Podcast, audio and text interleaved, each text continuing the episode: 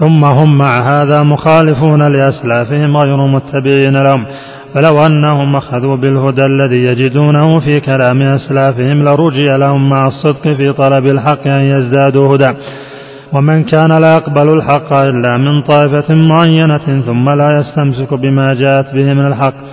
ففيه شبه من اليهود الذين قال الله فيهم وإذا قيل لهم آمنوا بما أنزل الله.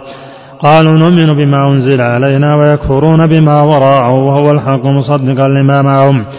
قل فلم تقتلون أنبياء الله من قبل إن كنتم مؤمنين؟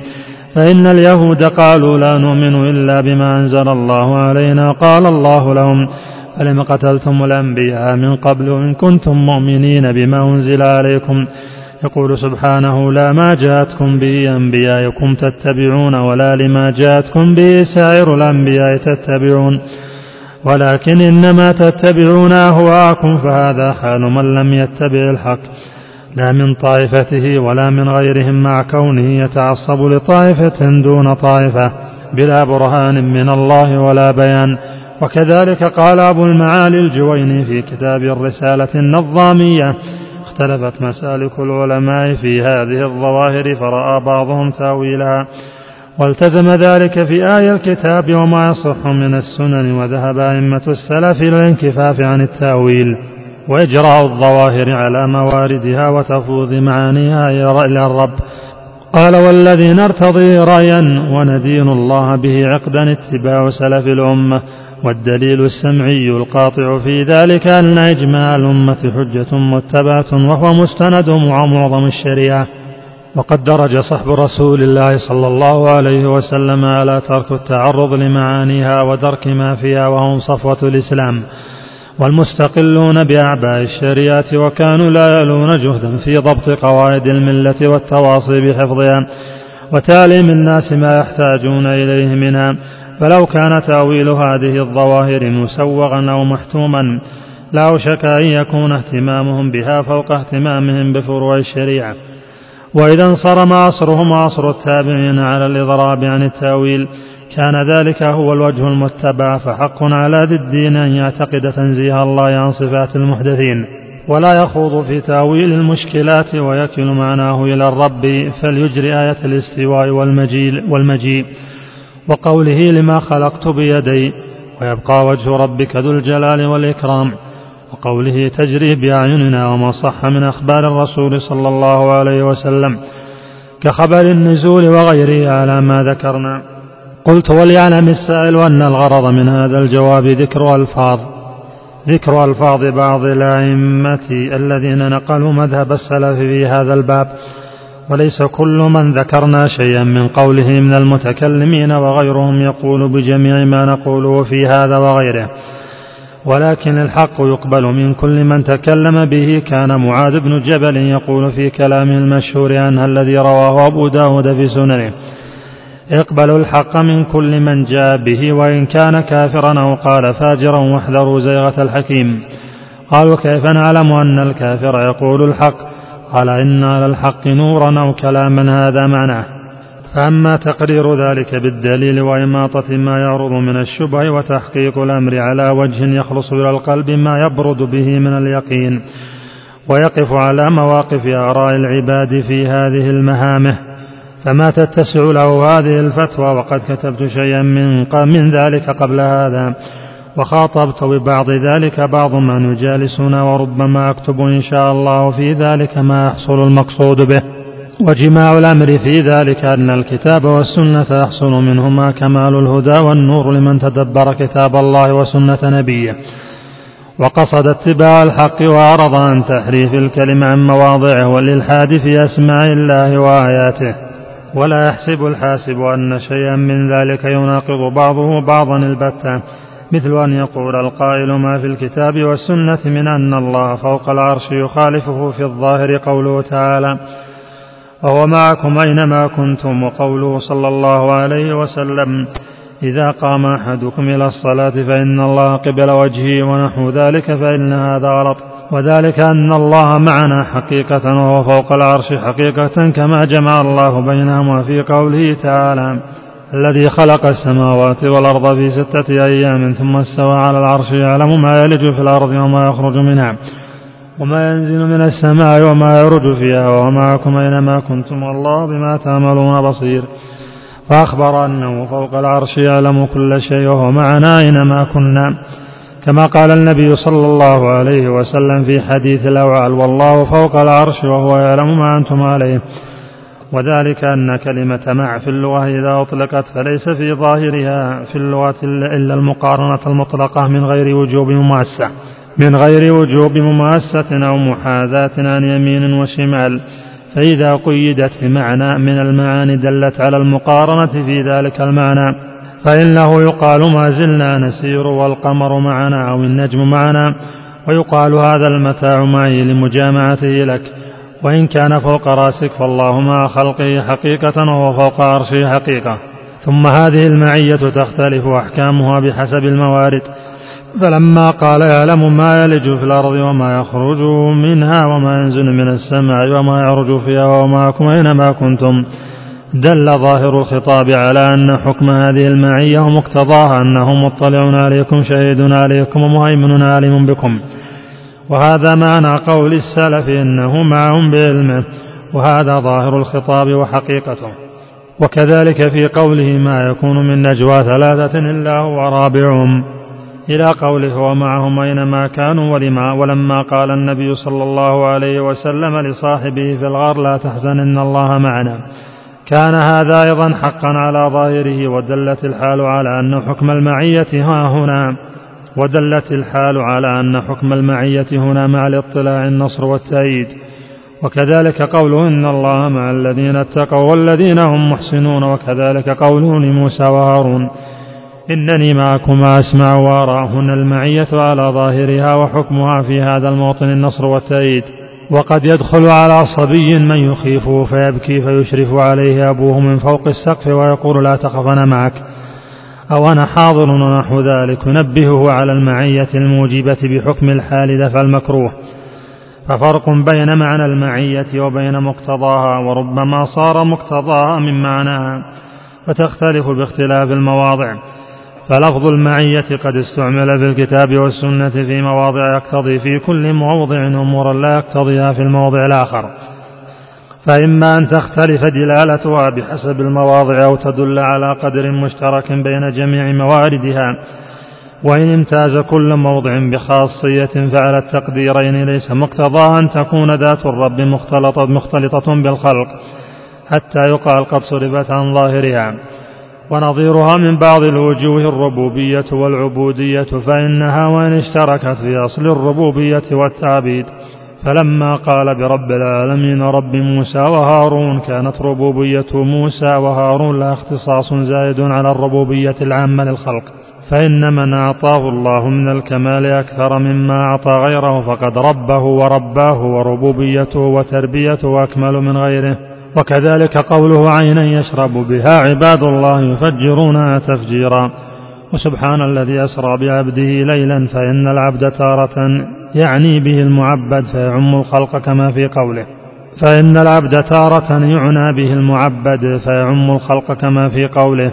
إن كل من في السماوات والأرض إلا أتي الرحمن أبدا وتارة يعنى به العابد فيخص. ثم يختلفون فمن كان أعبد علما وحالا كانت عبوديته أكمل.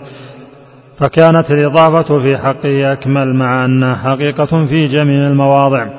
ومثل هذه الألفاظ يسميها بعض الناس مشككة لتشكيك المستمع فيها. هل هي من قبيل الأسماء المتواطئة أو من قبل المشتركة في اللفظ فقط؟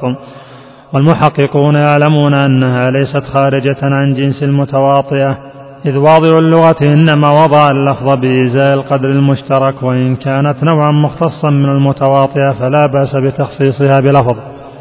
ومن علم أن المعية تضاف إلى كل نوع من أنواع المخلوقات كإضافة الربوبية مثلا وأن الاستواء على الشيء ليس إلا للعرش وأن الله يوصف بالعلو والفوقية الحقيقية. ولا يوصف بالسفول ولا بالتحتية قط لا حقيقة ولا مجازا علم أن القرآن على ما هو عليه من غير تحريف. ثم من توهم أن كون الله في السماء بمعنى أن السماء تحيط به وتحويه فهو كاذب إن نقله عن غيره وضال إن اعتقده في ربه. وما سمعنا أحدا يفهمه من اللفظ. ولا رأينا أحدا نقله عن أحد ولو سئل سائر المسلمين هل تفهمون من قول الله تعالى ورسوله أن الله في السماء أن السماء تحويه لبادر كل أحد منهم إلى أن يقول هذا شيء لعله لم يخطر ببالنا. وإذا كان الأمر هكذا فمن التكلف أن يجعل ظاهر اللفظ مشيا محالا لا يفهمه الناس منه ثم يريد أن يتأوله بل عند المسلمين أن الله أن الله في السماء هو على العرش واحد إذ السماء إنما يراد به العلو. المعنى أن الله في العلو لا في السفل وقد علم المسلمون أن كرسيه سبحانه وسع السماوات والأرض وأن الكرسي في العرش كحلقة ملقاة بأرض فلا وأن العرش خلق من مخلوقات الله لا نسبة له إلى قدرة الله وعظمته. فكيف يتوهم بعد هذا أن خلقا يحصره ويحويه؟ وقد قال سبحانه ولأصلبنكم في جذوع النخل وقال تعالى فسيروا في الأرض بمعنى على ونحو ذلك وهو كلام عربي حقيقة لا مجازا وهذا يعلمه من عرف حقائق معاني الحروف. وأنها متواطئة في الغالب لا مشتركة. وكذلك قول النبي صلى الله عليه وسلم إذا قام أحدكم إلى الصلاة فإن الله قبل وجهه فلا يبصق قبل وجهه. الحديث حق على ظاهره وهو سبحانه فوق العرش وهو قبل وجه المصلي. بل هذا الوصف يثبت للمخلوقات فإن الإنسان لو أنه يناجي السماء ويناجي الشمس والقمر. لكانت السماء والشمس والقمر فوقه وكانت أيضا قبل وجهه. وقد ضرب النبي صلى الله عليه وسلم المثل بذلك ولله المثل الأعلى. ولكن المقصود بالتمثيل بيان جواز هذا وإمكانه لا تشبيه الخالق بالمخلوق. وقال النبي صلى الله عليه وسلم ما منكم من أحد إلا سيرى ربه مخليا به.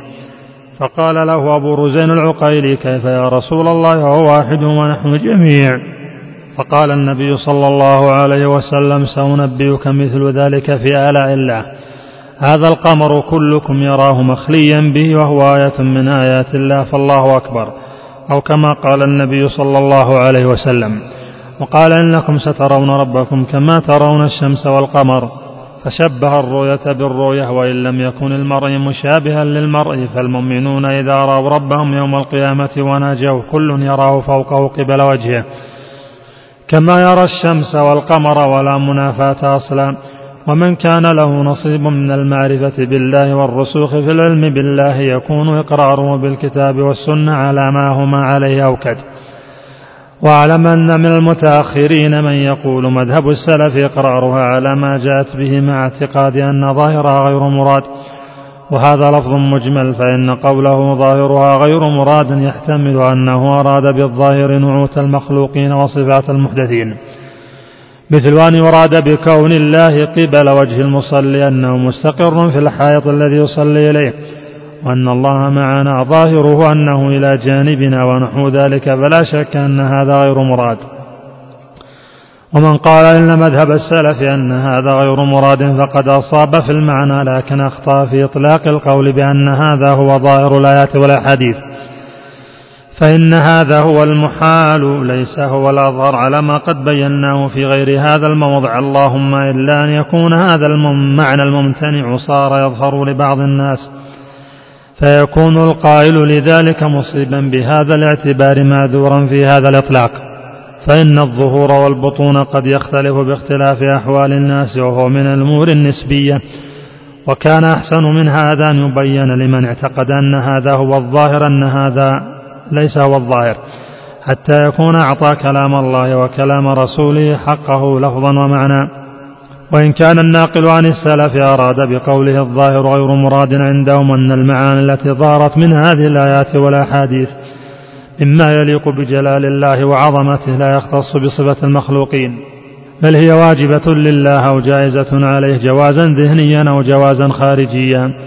غير مراد فقد أخطأ فيما نقله فقد أخطأ فيما نقله عن السلف أو تعمد الكذب فما يمكن أحد قط أن ينقل عن واحد من السلف ما يدل ما يدل لا نصا ولا ظاهرا أنهم كانوا يعتقدون أن الله ليس فوق العرش.